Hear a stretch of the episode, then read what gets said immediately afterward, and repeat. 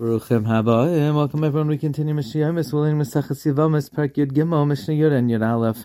Pikachas v'chereshes. Someone who's married to a pikachas, meaning a woman who is completely lucid. She's not deaf. And he married a deaf woman, and he died without children.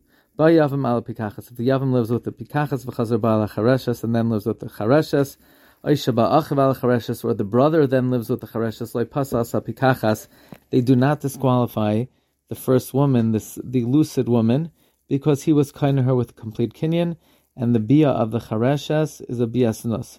Ba yavam ala chareshes, the yavam first lives with the chareshes, v'chazar ba'al pikachas, and then lives with the pikachas, Oishaba achiv ala pikachas, where the brother lives with the pikachas, pasal chareshes, he disqualifies the chareshes, Mishnah Yelaf, Gdoiluk Tana. Someone married to a Gdoiluk Tana and then dies. By Yavam al. The Yavam lives with the Gdoila. V'chazar ba al Tana, then lives with the Katana. Aisha ba Achiv al or the brother lives with the Katana. Le Pasal Sagdoila, he does not disqualify the Gdoila.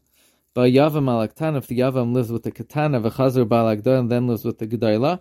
Aisha ba Achiv al the brother lives with, with the Gdoila. Pasal Katana, he disqualifies the Katana. Wishing everyone wonderful day.